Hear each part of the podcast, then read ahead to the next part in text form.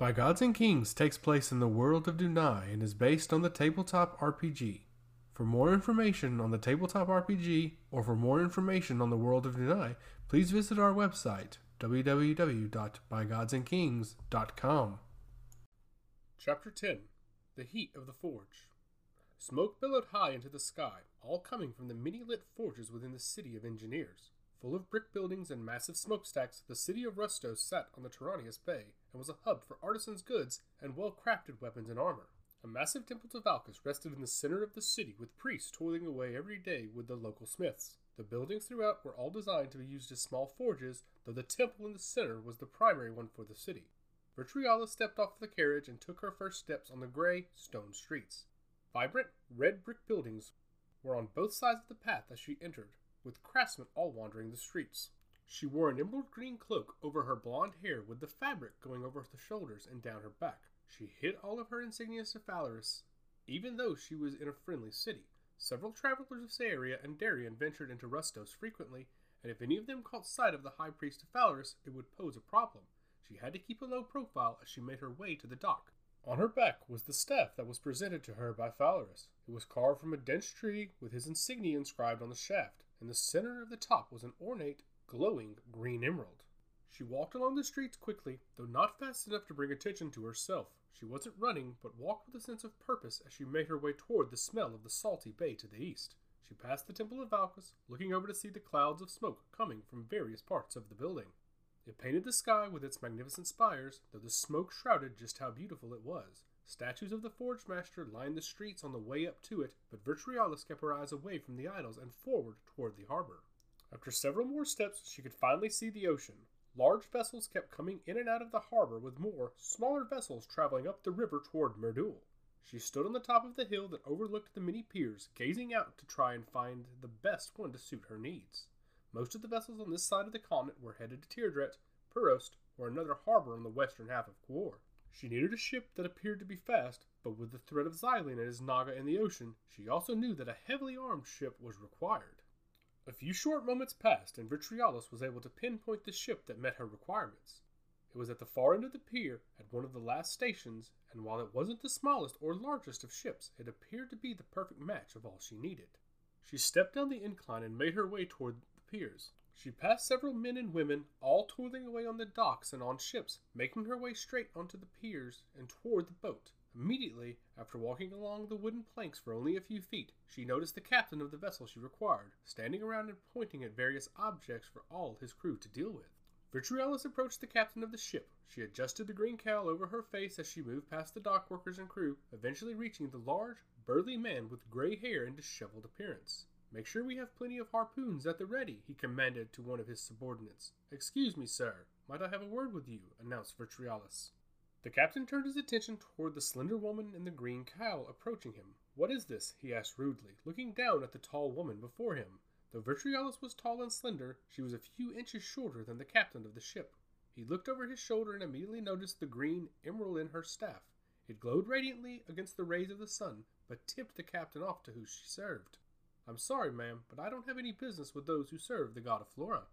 Vitriolus sighed loudly in disgust as the captain tried to turn away from her. I'm not asking if you have any business with my god, but I need you to have business with me, she retorted plainly. I need passage to Quor, and I will pay you handsomely. Can you assist? The captain shook his head and turned away from the high priest. I do not ferry people either. There are boats that will take you to Nocier who will assist you with that. Well, unfortunately, sir, I am not in Nocier. I am in Rustos, countered Vitriolus. Then perhaps you should take the local ferry to Nocier, ma'am, asked the captain sarcastically. Vitriolus huffed loudly at the demeanor of the captain. She was not used to being told off, though in fairness it was her first attempt at swaying a seafaring captain to do her bidding. Tell me something, sir. What will it take to get me to Quor on your ship? she asked.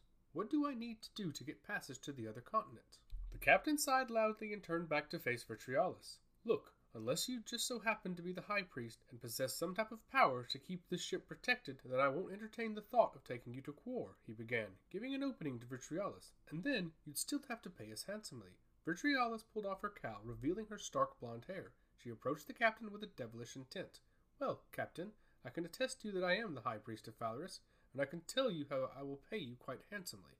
The captain shifted his eyes to the side. The high priest is a man, The high priest was killed by the god touch of Phalaris Drusilla Whisperleaf. I was the abbot of Telerifel, and now I am the high priest, explained Vitriolus. That's untrue. A high priest is unkillable, argued the captain, and yet a god touched was able to do it, continued Vitriolus.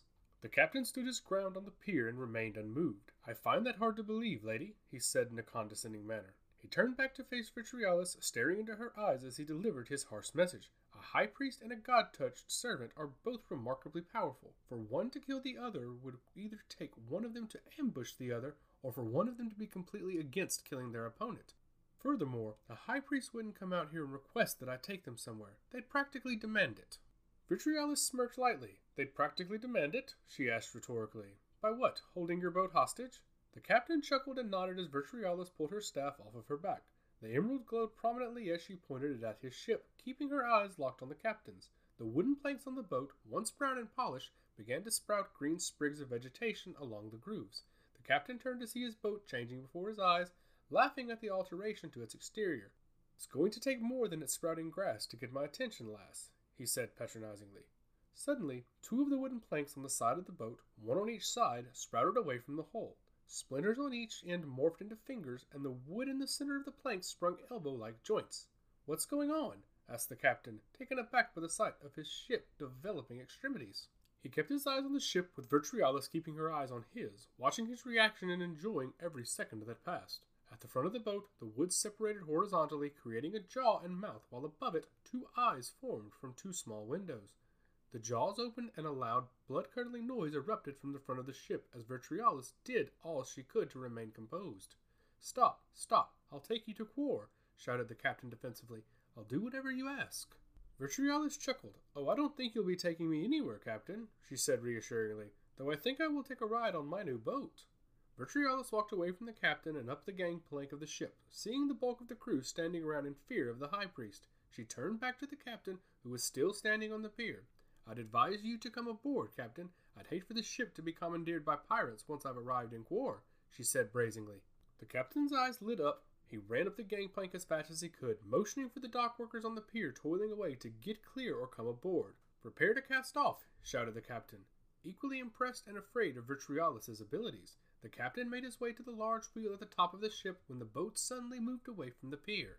I don't think there'll be a need for that, Captain, smiled Vitriolus. Beside the ship, the two arms pushed the ship forward into the tides while the jaw shifted back and forth to steer it. The captain wasn't doing anything by holding onto the wheel except praying that the ship wouldn't jettison him mid journey.